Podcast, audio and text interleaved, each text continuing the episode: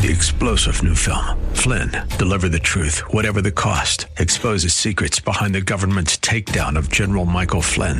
Flynn knew what the intel world had been up to. He ordered the first audit of the use of contractors. This set off alarm bells. He told the truth. He was the most dangerous person for Donald Trump to hire. They had to get rid of Flynn.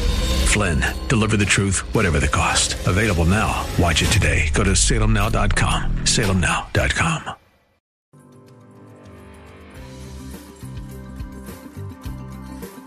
It's time for the Your Personal Bank Show with Ferenc Toth. In an era of chaos, confusion, and craziness, Ferenc is a voice for common sense. As a financial literacy educator, speaker, and entrepreneur, Ferenc cuts through the noise to help us understand how current events affect our money, economy, and our freedom. Now, here's Ferenc Toth. Welcome to the Your Personal Bank Show. This is Ferenc, and I have a very special guest this week. We have Sheila Weinberg with Truth in Accounting. And I was introduced to Truth in Accounting because I had actually uh, referenced one of their studies or articles that they had put out. They reached out to me. I really liked what they do as an organization, so I invited them to the show. So, first of all, Sheila, welcome to the Your Personal Bank Show. Oh, thank you for having me, and thank you for interest your interest in this important topic. Uh, you're welcome, very much so. So, Sheila, first question I guess I should ask is, what is Truth in Accounting? Oh, Truth in Accounting is a nonpartisan, non-profit organization, and or some people think of us as a fiscal watchdog. Uh, we we differentiate ourselves in that we really do not uh, care about uh, politics, believe it or not, even though we deal with the government numbers. We just want the numbers done correctly. So we we the, at our core, we really believe that our representative forms are being a, a form of government is being harmed because citizens do not have the financial information they need to make knowledgeable decisions on you know tax or spending policy or even who to vote for. Um, so what we do is we've found that the governments believe it or not might not be truthful um, about their numbers. And so we go ahead and uh, recast those uh, bringing more transparency and accountability uh, to the governments Truth in Accounting, I understand, is is made up of a group of CPAs yeah. and those types of folks. Is that and what's your role with Truth in Accounting? I'm the founder and CEO. I, I, I am a CPA, um, and yeah, we have uh, business people, academic people um, on our board and involved in our organization. If somebody was wanting to get more information on the what you guys put out, where would they go to find that out? Well, thanks for asking. We uh, have two websites, truthinaccounting.org or data-z.org. Data-z is uh, where we uh, deposit all of the data that we collect. We have, in addition, today I think we'll focus on the federal government, but we do also have even more information on state and local governments, including the federal government, on our data-z.org website. So if somebody wanted to nerd out on the numbers, they should go there. Oh yeah, yeah. We have a great charting feature there. Um, it allows you to compare your state to other states uh, using or cities using like 700 uh, different data points. So if you want to help know how good your city is doing or history of your unfunded pensions or cities uh, numbers, uh, and then we don't just have financial information. We have like how's you know if you're looking for a place to move to, you know what's the medium household income we do find a funny data point is that we find that the more attorneys you have in a state, the more uh, worse their financial condition seems to be. I hope you're not an attorney or none of your view- listeners. I'm sure some are, but uh, it's interesting that I wonder if that correlates in any way. It's interesting.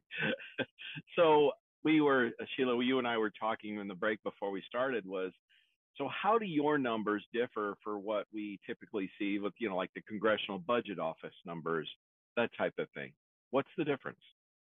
Well, the, the federal government has just reached a $33 trillion uh, deficit. That's what they report. That's what they uh, that's what they claim.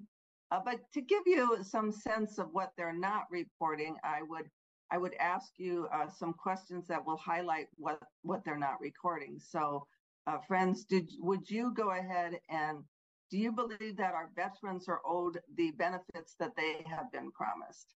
Oh, of course, probably more than almost anyone else. Yeah, and then do you believe that our seniors, they have been promised benefits in the form of Social Security and Medicare, are those, those are they owed those benefits? That's what that's the laws on the books, right? Yeah, and those um those numbers those what we as accountants called liabilities, those bills are not included in the 33 trillion dollars. So once you add those bills, you get um, to an unfortunate number. Not that the 33 billion dollars isn't big enough. Or trillion, you mean? Add, yeah. Yeah, trillion. Once once you add the, those promises, you get up to almost 160 trillion dollars.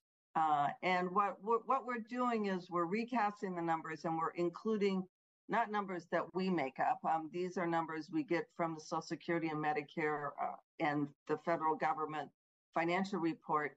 Uh, we're adding the Social Security and Medicare and veterans benefit liabilities into to the numbers because we believe that, like you and like mm-hmm. most American, that these people are owed these benefits because they have been promised them. So once you add those to the 33 trillion dollars, you get up to almost 169 trillion dollars. 60 now, she. Yeah, Sheila, the problem I think most people have, and I find it, I even deal with this, you know, us non-accountant types, when you throw out numbers like 33 trillion or 160 trillion or whatever, it's it's just unfathomable. You you just can't relate to it. These are numbers are beyond. Is there do you, do you guys do anything to kind of break it down some way so it be a, a measurable, tangible, like how much is that per person or household or that type of thing? We break it, break, it down, by how uh, the number of taxpayers. So if you go okay. to our website, if you go to our website, you'll see our spinning debt clocks, which unfortunately spin faster than uh, than we would like them to do. And then right. next to that is the people who have filed a federal income tax return uh, and and have not don't have like where they're not paying any taxes. You know, so anybody who files a return owes Social Security, Medicare, income tax we consider them a taxpayer. Uh, okay. and we divide the we divide the 160 trillion dollars by those number of taxpayers and come up with a mere a, a num again unfortunately even dividing it by a number of taxpayers you get almost to a million dollars uh, mm. it's 952 uh, trillion dollars i mean oh, 952 thousand dollars per taxpayer and a- another way to think about it is those that number represents benefits that the government has promised people. Mm-hmm. And Congress and the president have not figured out where they're going to pay those, how much they're going to pay those benefits. So a lot of people have been promised benefits, but the government does not set aside money to pay for those benefits. So the bottom line is, like typical, politicians promise a whole lot of things, and they promise nearly, like you said, a million dollars in benefits per taxpayer, approximately and they have no way at this point of really funding that. And what it does is it makes um, people are sort of like, you know, the numbers are big, it's all mm-hmm. theoretical, but mm-hmm. uh, we really believe it makes it so, you know, people feel kind of disconnected from the num- from the government. They feel disillusioned from the government. They're cynical to the government, mm-hmm. and we all believe that it stems in the lack of accountability. Mm-hmm. And the way you hold the elected officials accountable is you make them tax for what they're spending.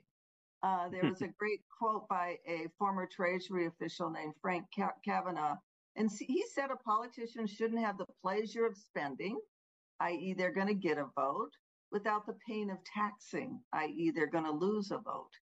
And so, if you think about over the years, if the if the elected officials had to tax for all the benefits that they are have given or promised, uh, then we might not have reelected them.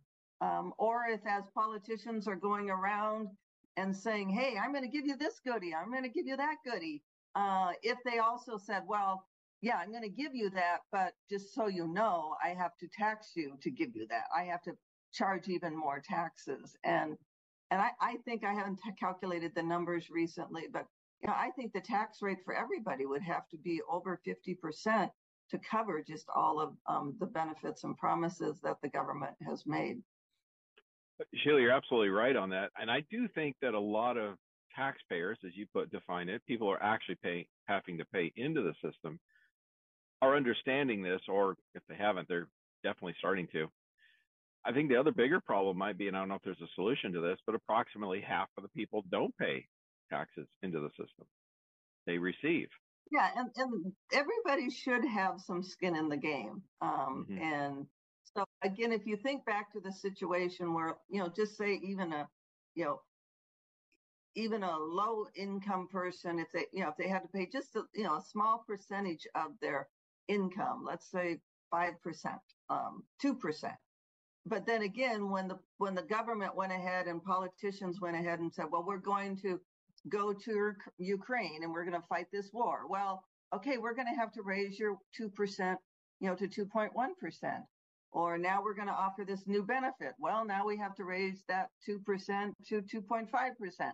If, you know, if there was some correlation, then, then we could hold them accountable for their spending. But the way it is now, they, they're just free to, to spend and print and borrow as, as much as they want to. And, and I'm sure in your road trip, you found numerous Americans who are very cynical about the government. And, and again, this is why we're, we're feeling that the fabric of our governments are, are, you know, our representative form of government is being fractured is one of them, you know, being accountants, we think it starts with the numbers. You're probably on target on a lot of that. And Sheila, you're absolutely right. In fact, what I run into when I talk to a lot of people is, is they don't they they've got their head in the sand because they're so frustrated. They feel like there's nothing they can do. My response is, and that's what I love what you guys are doing, is uh, Thomas Jefferson said it, I think best, is um, the only way to maintain a democracy is through an educated electorate. And so I would say to them, look, putting your head in the sand is actually contributing to the problem. You have to get educated before we can fi- figure out solutions. So that's what I love what you guys do. Yeah, and we're that, and I'm so glad you mentioned that is just our purpose is to educate the citizens about about what's really going on, and and we again we don't we don't have any tax spending policies. I I, I tell people it's just like you know if people knew you know how much the government was in debt, how much you know it was going to cost to do things, if if they were truly edu- financially educated about their government and its spending and its taxes, then our mission would be done. We, it would be up to others to say, oh, well, we want to spend more or we want to have tax cuts or, you know, we don't care about any of that. We just want the numbers done correctly. Well, what you were describing before, probably I was going to ask that, but the solution is probably a balanced budget of constitutional amendment or something like that. That is, uh, again, we wouldn't uh, propose that, but but that mm-hmm. is a, that is probably the strongest way to it could be the strongest mm-hmm. way to hold them accountable. Uh, the mm-hmm. problem mm-hmm. you have is 49 of the 50 states have a balanced budget amendment. Uh, we're just about is- ready to issue our uh, 14th annual financial state of the states.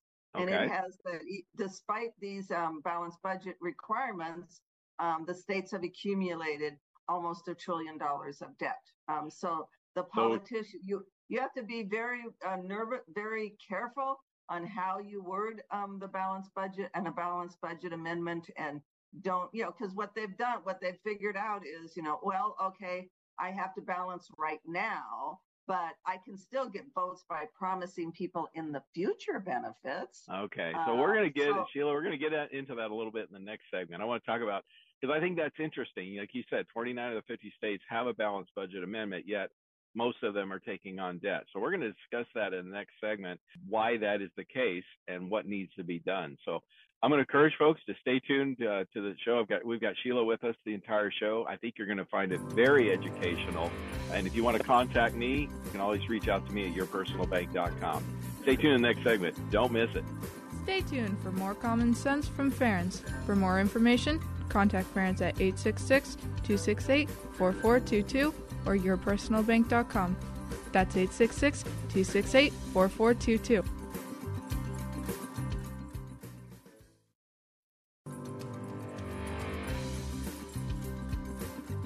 Welcome back to the Your Personal Bank Show with Ferenc Toth. Want more information? Contact Ferenc at 866 268 4422 or yourpersonalbank.com. That's 866 268 4422. Now back to the show with Ferenc Toth. Welcome back to the Your Personal Bank Show. This is Ferenc, and we have a very special guest today. We have Sheila Weinberg with Truth in Accounting. She is the founder and CEO. And Truth in Accounting, if you missed in the first segment, I'm going to really encourage you to go to yourpersonalbank.com. You can listen to this or any of the previously recorded shows, actually. But Sheila has shared some very interesting information from the like federal debt and what the government is doing, that type of thing. But Sheila, welcome. First of all, welcome to the show. Thank you. Thank you very much. Thank you, Sheila, for how, uh, joining us. But you had mentioned at the end of the last segment, you started, you're coming out with your, I think you said 14th annual State of the States accounting report or whatever you, what, what's going, you, and you also, I thought this was very interesting. You mentioned how 49 of the 50 states of the union have balanced budget provisions in their constitutions, yet it sounds like most, if not all, are taking on debt. What's going on with the states? Yeah, the states, again, a lot of people point to when they talk about a constitutional amendment for the federal government to balance its budget. Uh, I point out that, well, yeah, uh, 49 of the 50 states have balanced budget amendments, but 29 states, even though they have balanced budget amendments, have acquired debt to the tune of almost a trillion dollars. And the way they do it is the, their balanced budget amendments, uh, in essence, their requirements are not worded well. Uh, so for Illinois being my home state uh, is the worst worded. Um, all it does is say that, you know, their funds available have to equal their expenditures. And this just leads them, just loopholes to uh, more than almost $200 billion through those loopholes. Uh, I think the easiest way to explain how they do it is to ask you some personal questions, okay. um, and then we'll get we'll transfer that over to the states. Which is, would you consider your budget balanced if you had to borrow money to balance your budget? Well, of course not. And would you consider your budget balanced if you went ahead and have, uh, had people working around your house and it got close to the holidays and you realize, well, if I pay these people in full, then I'm not going to be able to buy presents for my friends um, and keep my friendships with them. So I just, I'll just tell them I'll pay them. My kids will pay you later um, with with some interest. You know, would you consider that budget balance? No, that's an unfunded liability.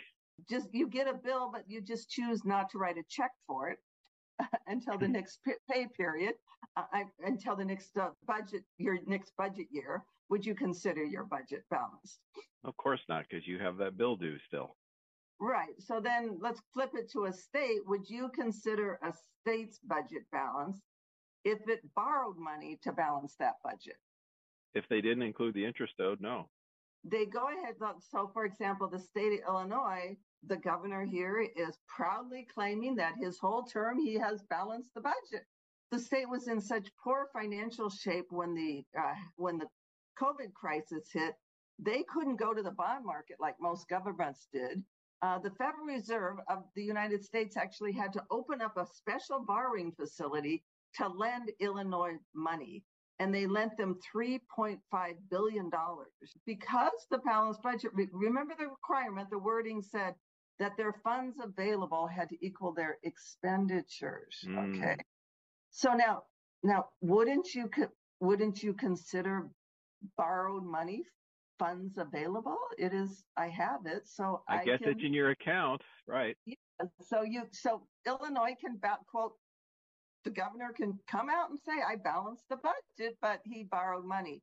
If they, if they get close to the end of the year, um, and they, the, they realize that the budget, you know, they're going to, they've overspent, then they just push bills off into the future. So, so they might get a printing bill and then it's like, oh, well, we can't pay that and balance our budget. So we'll just pay that in the future.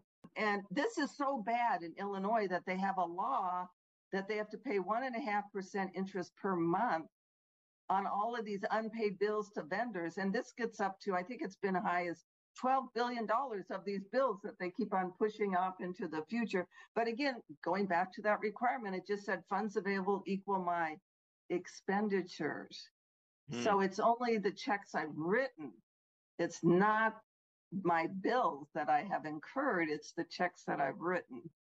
And then all of the states wow. have, yeah, all of the states have been doing this, which is the, I'd say that this is the root of their pension problems. Because hmm. again, they can promise employees benefits now. They don't have to write the check for it now. And they push that on to future taxpayers. Right, they're long gone before that liability is actually due. That's right. And so they get the vote, um, they get the pleasure of promising without Mhm. having to tax. And so again, this whole accountability is has been, you know, the reason they have balanced budget requirements is for this accountability that the politicians shouldn't be able to spend without taxing. And because they use these budgeting accounting shenanigans, they're able to say, yes, we balance the budget while they're going into debt at the same time. Is there a state example of a state that's doing it right, or maybe has a balanced budget that work operates like it should? Uh, I think Utah is the, the closest states. We do have states that um, have not gone into debt. Uh, I think we have we're up to 22 states that haven't gone into. I I can't remember the numbers are honestly. Sure. I've been reviewing them for months. they're That's fine. just dancing in my head right now. But uh, we do have some states: uh, Alaska, Utah, North Dakota, South Dakota, Wyoming. Mhm. Uh, South Utah does the best. We actually presented them with a Truth in Accounting Award. They actually do plan for even in the future. They they truly balance their budget now and plan in the future um, how they're going to balance. I, I know it's a novel idea for politicians. wow, planning. Um, and I, I was able to, I was fortunate to present that to their budget director. And I, I said, you can answer a question that people get me, give me all the time, which is, how are you guys, why are you guys doing it right? And other states are doing it wrong. Um, And she said, well, we have something really weird that we do here. We only promise the service and benefits, services and benefits that we can afford. Um, that was where So, other states. I- Yeah, is it more? I think it's more. I don't know if it's more about the law, the way it's written, or it's more about the intention of the people and the voters being educated, meeting their expectations. Is, you think it's more that? I, I think it's. Uh, I think it's. I think it's those 2 hmm combined. Um, Right. Plus, just a philosophy. I was also Mm-hmm. able to speak to a state rep, a state senator in Utah, and he said we just, as a state, we just have a philosophy, and the people in the state just just are against debt. You know, they they Right. personally try Right. to stay away from debt. Um, it would be interesting to see what their credit card debt is compared to other states. I, I don't know if I have that data point on our Data Z website, but that would be an interesting one to have. Um, I think we might have per debt per capita. Um, and uh, so it's just a philosophy of not doing that. But again, um, these the wording of these balanced budget requirements, um, you know, to get you know to make it just make it harder for them to you know skirt the the wording um, and not not make it easy to have loopholes um, Mhm. and get get some better get some better work. You know what we propose is full accrual calculations and techniques. Um, fact-based budgeting, which is you you know you have to include only the revenue that you earn. You can't you can't borrow money. Um, you can't. The other trick they do is they'll move money from one pocket to another pocket, and that mysteriously helps them balance the budget.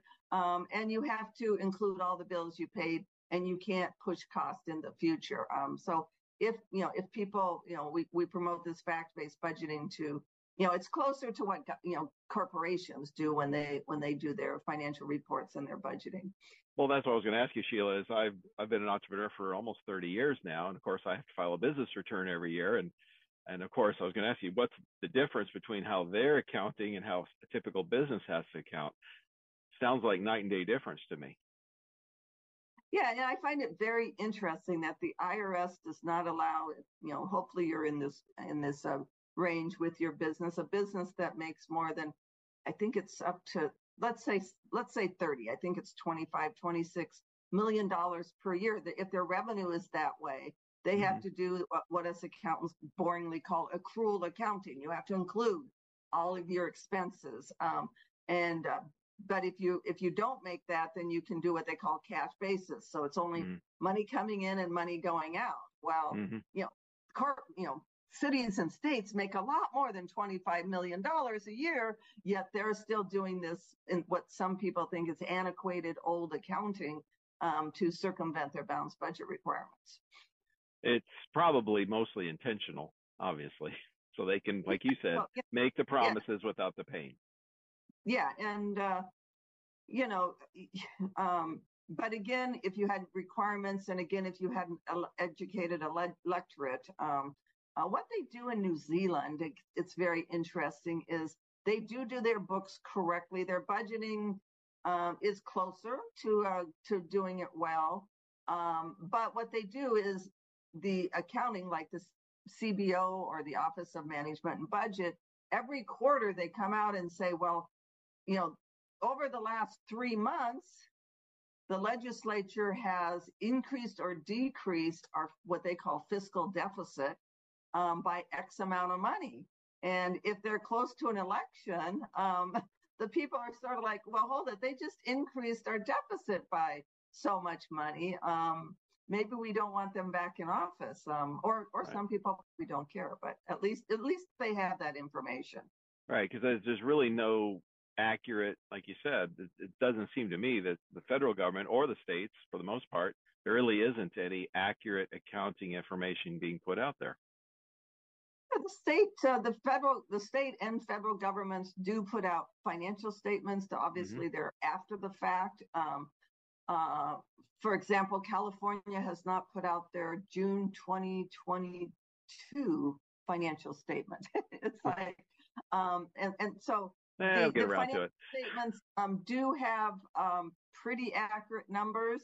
I could go into the details on why they're not accurate, but uh, I'm sure my accounting jog um, talk has already bored people, so I won't.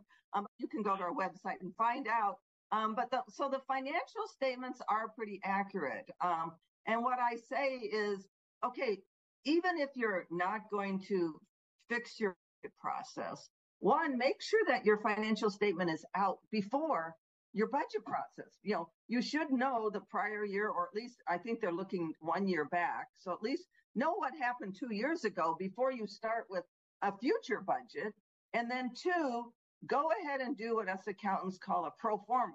You know, if this budget passes, what's going to happen to your balance sheet? You know, do you project that our income statement will show a gain or a loss? Um, and and then that way even um, that way in the future they could go ahead and compare that budget to what really happened um, there and you did go. did it really did it do what we really thought it did? Um, and well, thank so, you, Sheila. That's uh, you're absolutely right. I'm going to, folks. I'm going to encourage you to stay tuned in the next segment because I'm going to ask Sheila a question about that I learned about an award that government agencies receive if they pay enough money to this to this organization. So stay tuned. I think you're going to find it very enlightening. Don't miss it. Stay tuned for more common sense from Ferenc. For more information, contact Ferenc at 866 268 4422 or yourpersonalbank.com. That's 866 268 4422.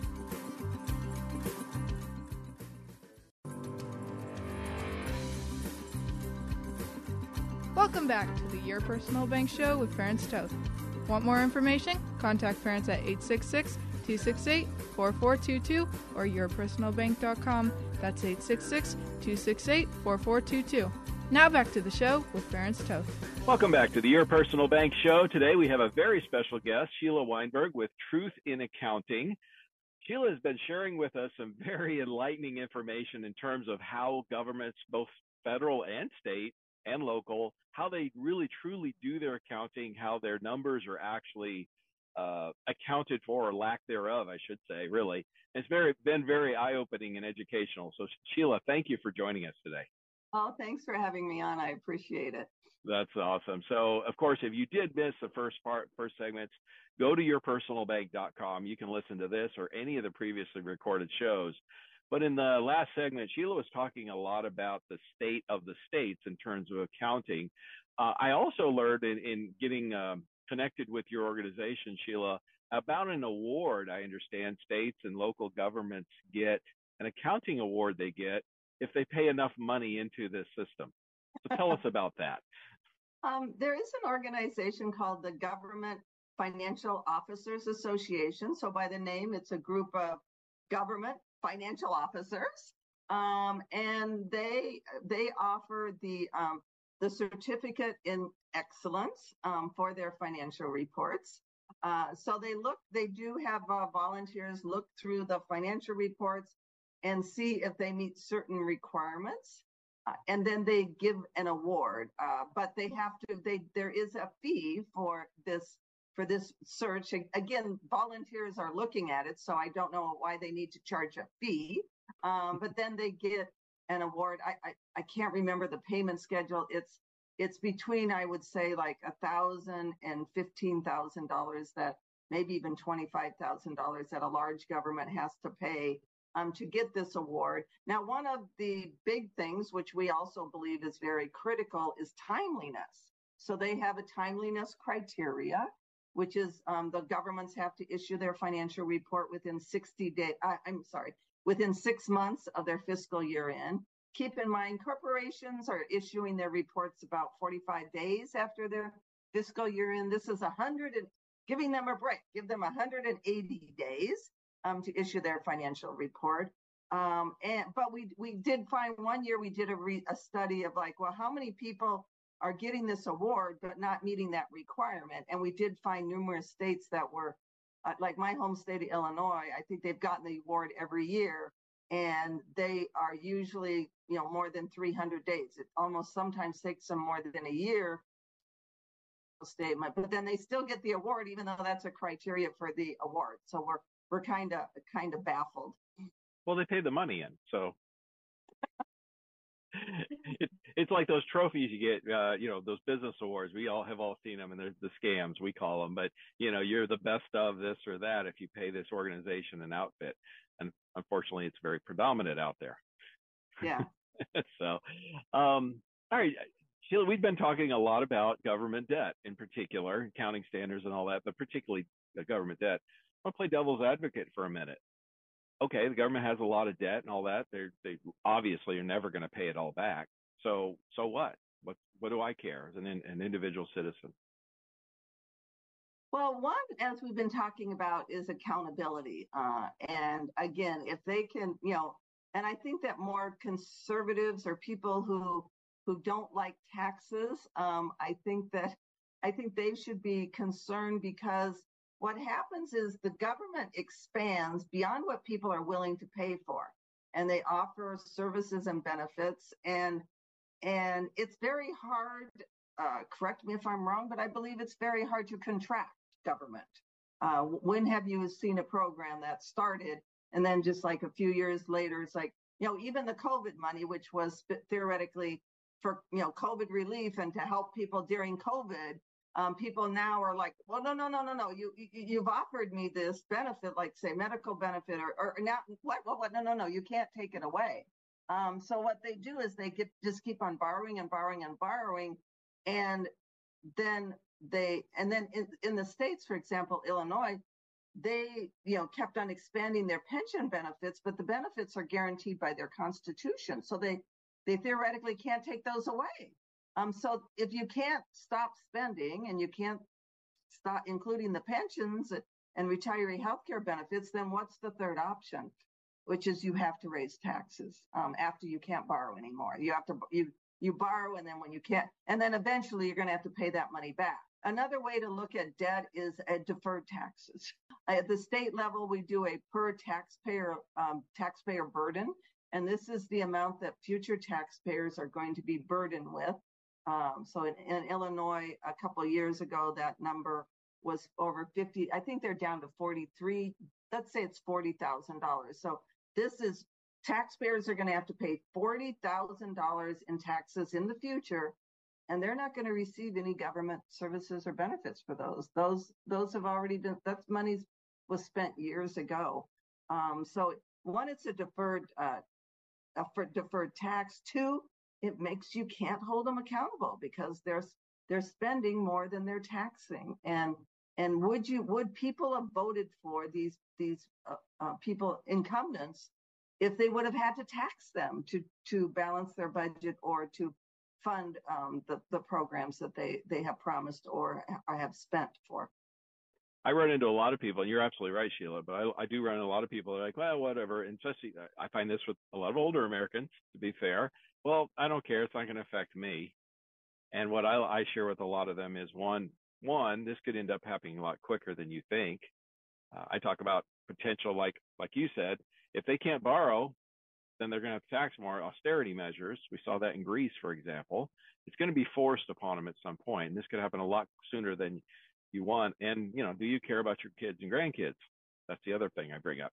Right, and I, am pulling up from our data hyphen Z website our financial state of the union, and how much was borrowed in the last the last, which was a financial state of the union of 2021.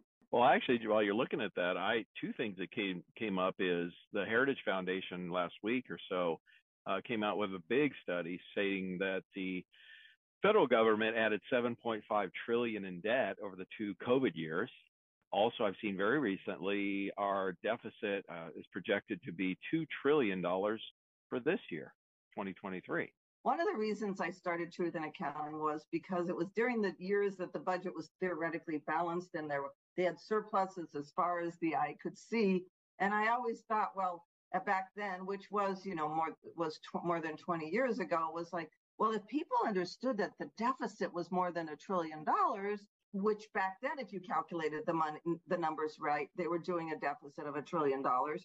If people understood that, then they would be concerned. But I'm sort of like, well, uh, they they don't seem to be concerned. It's uh, the well, trillion. Sheila, I don't think it's it's so much they're not concerned. I think it's it's a combination of probably number one lack of education or understanding because they're not listening to the right sources, media sources. They're not telling them that the truth. CBO and all the Congressional Budget Office, all these things are not not really telling the truth, or they're putting their head in the sand. They're just overwhelmed. In 2021, looking at the numbers, the, the true deficit that was reported on their audited financial statements was $3 trillion. Okay. okay. Um, if, if you include the expansion or the increases in Social Security and Medicare, you're at $10 trillion. But again, it, it's high numbers. So, yeah. So let's take a few zeros off. Um, the mm-hmm. expenses were $7 trillion. They, they, um, they had to borrow $3 trillion. Well, well uh, to me, a good analogy would be in that case, you uh, let's see, you made seventy, so you made seventy thousand a year, but you had to borrow thirty thousand because your expenses were a hundred. Am I am I uh, am I yeah, right? Basically, we're looking, at, we're looking, at, a little wrong, but I will add. Yeah, let's say you're yeah. making forty thousand dollars a year. All right.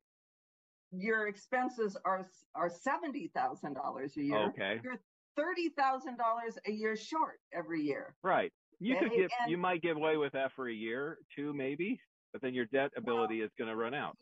And then when your borrowing ability runs out, right? Um, then you're you're spending seventy. You would have to cut by thirty thousand dollars as soon as the borrowing facility ran out. Um, right. So, you know, the federal government would cut almost have to. Okay, what are we going to cut? You know, of the federal government, we'd have to cut I'm not I'm I'm I'm not good at math. I'm just an accountant. No, just um, I'm not good at math in my head. I'm really good at spreadsheets. Um, you know, they would have to cut. Let's say it's a third. Uh, uh, I think yeah. it's more than a third, almost half of their budget. Right. If they couldn't borrow, and and so what of that third, or they would have to raise taxes by more. You know, they're only bringing in four trillion. They'd have to bring in seven trillion. They'd right. have to massively increase their taxes. Um, right. And, so and they, then we do do go ahead. Well, I was going to say, Sheila, the analogy I give, I like that one. It's like you said, you make forty thousand a year. That's a number people can relate to, and you you're spending seventy thousand a year, and that's what our government did in 2021, like you said. And a lot I said, a lot of people say, well, what do I care? Especially older Americans. I point out, well, Social Security trustees report and Medicare trustees are telling us in a few years are going to run out of their surplus and your your benefits are going to get cut by approximately I've, I've heard the number they say about 25%. So whatever your social security check is, if nothing changes, you're going to get about 75% of what you were getting. And that's not that far down the road. I think that's only what we're looking at 6 or 7 years down the road I believe at this point. And if they keep spending like they're spending, that's probably going to be fat it's probably going to be faster, right? Right there is something um, I posted in 2015. Mm-hmm. I, would run across these two debt doomsday scenarios. Uh, one mm-hmm. of them is hyperinflation. Part of hyper and this hyperinflation is death by hyperinflation is that the federal government um, they can't sell bonds fast enough. They can't find buyers um, because they're spending so much money. Uh, so then the Federal Reserve buys the money and buys the bonds. Well, when they buy the bonds, they have to produce dollars. They have to turn the print, printing press on, and inflation happens. How many people are experiencing inflation right now? Right, that is already food, happening. Gasoline, their actually, Sheila, I'm going to cut you off right here because I want to come back in the last segment and give you a little bit of time. You've brought this up. You've actually come up with, like you said, two different potential doomsday scenarios if things don't change. So, folks, I'm going to really encourage you to stay tuned in the last segment because I think Sheila's on to something here. She certainly has the background and experience and knowledge, no question, with truth in accounting. Stay tuned in the next segment because Sheila's going to share with us what she believes could potentially be one of the two doomsday scenarios in this debt cycle that's going to happen to us if if things don't change and get better. Again, if you want to contact me, yourpersonalbank.com. Definitely stay tuned in the next segment. Do not miss it. Stay tuned for more common sense from Ferenc. For more information, contact Ferenc at 866 268 4422 or yourpersonalbank.com. That's 866 268 4422.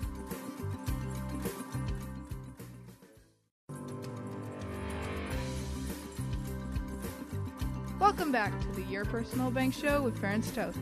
Want more information? Contact Ferenc at 866 268 4422 or yourpersonalbank.com. That's 866 268 4422. Now back to the show with Ferenc Toth. Welcome back to the Your Personal Bank Show. This has uh, been an outstanding show. Excellent guest with Sheila Weinberg of Truth in Accounting. Sheila, thank you for joining us today. Oh, thanks for having it. It has been a delightful conversation. Uh, sorry if it some of it is doomsday uh, well, you know, people have to know the facts. I tell people this all the time, and, and we're going to have uh, Sheila share two of her uh, doomsday projections, what she anticipates going to happen if this debt spending, all this kind of government stuff doesn't change.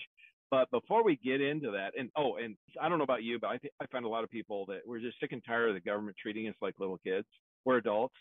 You know, give us the facts, good news, bad news, whatever. At least if we're dealing with the facts, then we can make intelligent decisions. If you're just playing, you know, treating us like little kids, it's just it's it's obnoxious and annoying, in my opinion but you have uh, you have you mentioned the state of the states, and we forgot to bring this up. You have an event. You have a an event coming up. Uh, please tell us about it if somebody wants to get involved. Yeah, so as I mentioned before, we're going to issue our 14th annual financial state of the states, uh, which we we had to start producing. Realize that the state and local governments were not putting their pension and retiree debt, debt on their on their books. So we started doing this financial state of the states. I was able to go to our truthinaccounting.org website and go to our events page and go to upcoming events. And it is going to be on October 11th when in, uh, when we issue the financial state of the states. It's going to be in uh, Denver um, at uh, the in- Independence Institute. And we are going to have Jon Caldara, the president of the Independence Institute, John Dougall um, from he is the Utah State Auditor. We talked about how Utah is doing things right, so he will he will enlighten us on on ways hopefully that other states can can uh, do their books uh, correctly. Uh, so it is a lunchtime event, so people can go on there and just sign up. Uh, the doors open at 11 and sign up for the event, and I will be.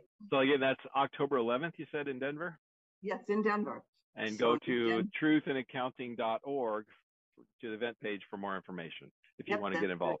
One of my last questions, uh, Sheila, is you've been mentioning these two doomsday projections. If spending and debt and all that continue at, like we've been seeing, what do you anticipate happening going forward? Well, this came from some authors. Spell the name. Um, it's F I G G I E, and he he has these two doomsday scenarios that he's projecting. Uh, the first one is death by hyperinflation. And the plot here of this first nightmare is currently going on. Um, and unfortunately, it's speeding up. Uh, it's taking shape quickly, which is our rising deficits um, and trade deficits keep on ballooning. Uh, we run a foreign debt.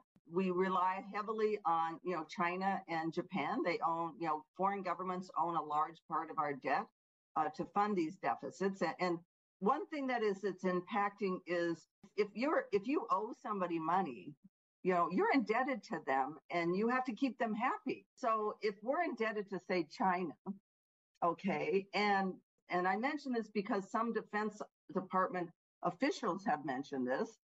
If we're indebted to China, and let's go, let's say, God forbid, they go, they do invade Taiwan, then we have to call China to borrow money to to invade them, or at least they would go, well, hold it, we're going to stop borrowing your treasury bonds, and keep in mind again, we pointed out that you know a large percent, uh, more than a third, almost a half of our budget is borrowed.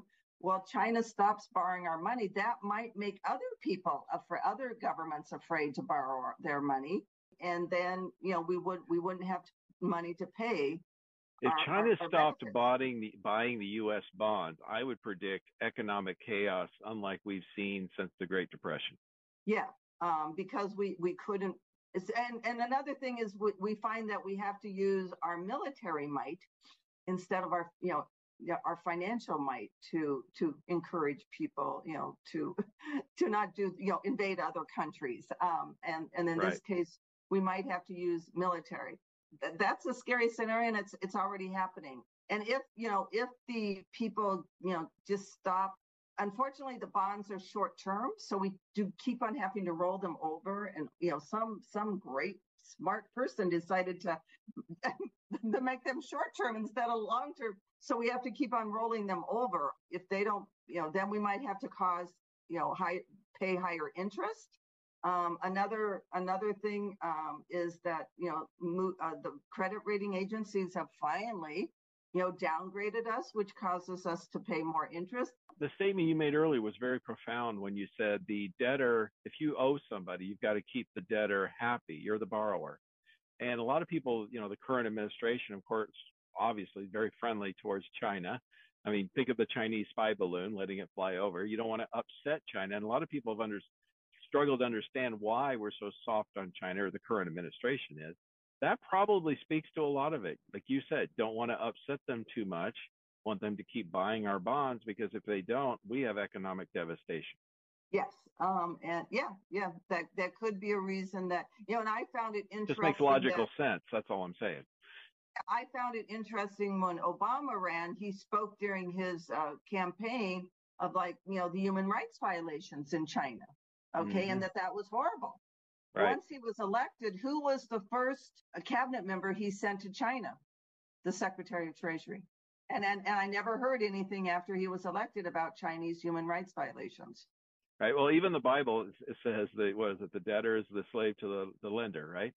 Yeah. I, I call it fin- basic financial literacy that lacks sorely, yeah. sadly. Um, yeah. And, yeah, yeah, we're not, and as I, and the other thing is, you know, okay, you can say, you know, truth in accounting and they're alarmists, mm. but generals in the Defense Department have brought this up. Um, yeah, that, a... they think that our national debt is the number one security risk that we have. Um, yeah, it's it's a national security issue. I've heard that from the Pentagon and other generals, no question.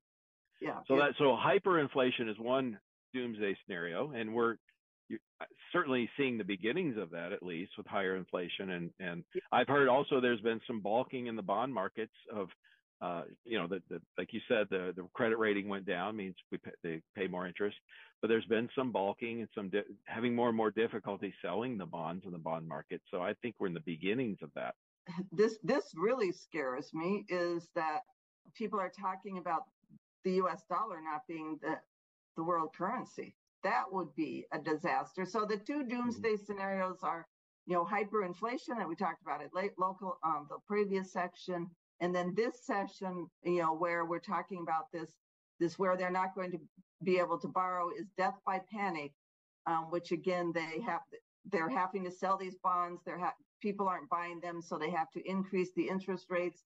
Again, I think we're spending trillions of dollars, you know, hundreds of billions of dollars a year on interest every year. I mentioned the charting feature on our website. I mm-hmm. think that is a data point um, on our federal um, website is how much interest we're paying every year. I saw um, recently it's gone up 30%. We're paying 30% more in interest than we were a year ago because just the higher interest rates and the interest rate the, the last time i've been focused honestly in the last six months let's see interest paid generally i'm, I'm just going to pull up the chart right now you can pull up the chart and you can select the number of years and um, in 2022 we spent 980 billion dollars 900 just shy of a trillion dollars then Right. And and think remember we said our expenses were seven. So one seventh of our budget was spent just on interest. And that was in 2022 before so, we started getting these higher interest rates. So correct me if I'm wrong, Sheila, so that I can understand this and others. We're making forty thousand a year in income. We're spending seventy thousand a year in expenses, and ten grand of that is interest on our debt. That, yes. Am I right? Yes, and and and keep in keep in mind that you know people's credit card, just like people's credit card interest rate has gone up. So you're not going to spend ten, you're going to spend even more. Right. The federal government's interest um, charges um, in the near are went up also, and they're going to spend. Well, so last if we use the analogy, last year they spent roughly seven thousand in a year in interest, and now they're spending ten because their costs went up thirty percent, roughly. Right. Yeah. Right. Yeah. So if um, your interest expenses go up 30% a year, you you've got a financial mess on your hands. Yeah. To summarize everything we've talked about, Sheila, and again, I really appreciate you joining us today. It's been very enlightening. A balanced budget for the federal government amendment, something like that, constitutional amendment, would be helpful, but it's not the panacea of everything, like you've shared earlier. Really, the, the ultimate solution is changing hearts and minds, educating the people, having the right expectation, having educated voters, like Jefferson stated, like you said, the you, what you, how Utah is operating, having that expectation of both the people in charge and the people voting for them. Is that am I right? Yeah, and you know, and our mission just you know, you hit our mission exactly. Our whole mission statement is to educate and empower citizens with understandable, reliable, transparent government financial information. That's our whole mission. So, so a person, we got an election coming up next year, and if you're looking at candidates, you should be looking at people who are who are expressing financial uh, responsibility issues. Yeah, and if they're if they're saying like, oh, well, I'm going to give you this, I'm going to give you that, we're gonna, you know, we're going to do this program. Pull up. You can go to our data website, see website. You can pull up the financial state of the union, and just mm-hmm. bring that to the event and say, hey, well, you know, we're we're more than a hundred trillion dollars in debt. What are you going to do about that? Or you can go to our Data Z um, Data hyphen Z website and pull up your your state or city's financial state of the or state and, and right. take that to the event and say, what are you doing about this? I, I would like really it. encourage them to do that. Yeah, so we if we we ask the ask the tough questions that the media refuses to do, the citizenry does, and we get educated and we vote accordingly, we can start to make a difference. Yeah. So thank you, Sheila, for joining us. If you want more information with Truth in Accounting, it's truthinaccounting.org. Go to their website. Thank you for joining us, Sheila. It was very enlightening, very educational. Well, thanks for having me. If uh, yeah, if anybody have any questions, uh, they can they can email uh, info at truthinaccounting.org. And if you want to contact me to how to manage this economic chaos that we may be dealing with soon, contact me at yourpersonalbank.com. Stay tuned to next week's show. We're going to have one of our favorite guests, John Burley, real estate expert. If you know the book Rich Dad Poor Dad, Robert Kiyosaki, he was he's in that book. You're not going to want to miss that. And again, as long as it's still on our money, I like to always share this. In God, we trust. Listen Tuesdays at noon and Saturdays at 1 to the Your Personal Bank Show for more information. Contact Ferenc at 866-268-4422 or yourpersonalbank.com. That's 866-268-4422. This show is designed to provide accurate and authoritative information. The presenter and guests of this program do not engage in legal, accounting, or tax advice. Professional advice regarding your situation should be sought if required. Some products discussed may have limitations and not be available in all states. Excessive unpaid loans may affect performance. Distributions may become taxable if not managed properly. Replacements may not be suitable for everyone. There may be charges when replacing coverage. Dividend rates and bank line of credit rates may change. For current rates, contact Ferenc at 866-268-4422 or yourpersonalbank.com. Again, that's 866-268-4422 or yourpersonalbank.com. Three star general Michael J. Flynn, head of the Pentagon Intelligence Agency, knew all the government's dirty secrets. He was one of the most respected generals in the military. Flynn knew what the intel world had been up to, he understood its funding. He ordered the first audit of the use of contractors. This set off alarm bells. The explosive new documentary, Flynn, Deliver the Truth, Whatever the Cost, uncovers the facts behind this scandal. Flynn told the truth. He was the most dangerous person for Donald Trump to hire. I find out the worst enemy that I'm going to face in my life is right here in America. They took my assessment and they wanted me to change it. And I was like, I'm not changing it. They had to get rid of Flynn. With in depth interviews, archival footage, and never before seen personal records of the man behind the headlines. I just felt like I was drowning. Flynn, deliver the truth, whatever the cost. Available now. Watch it today. Go to salemnow.com. Salemnow.com.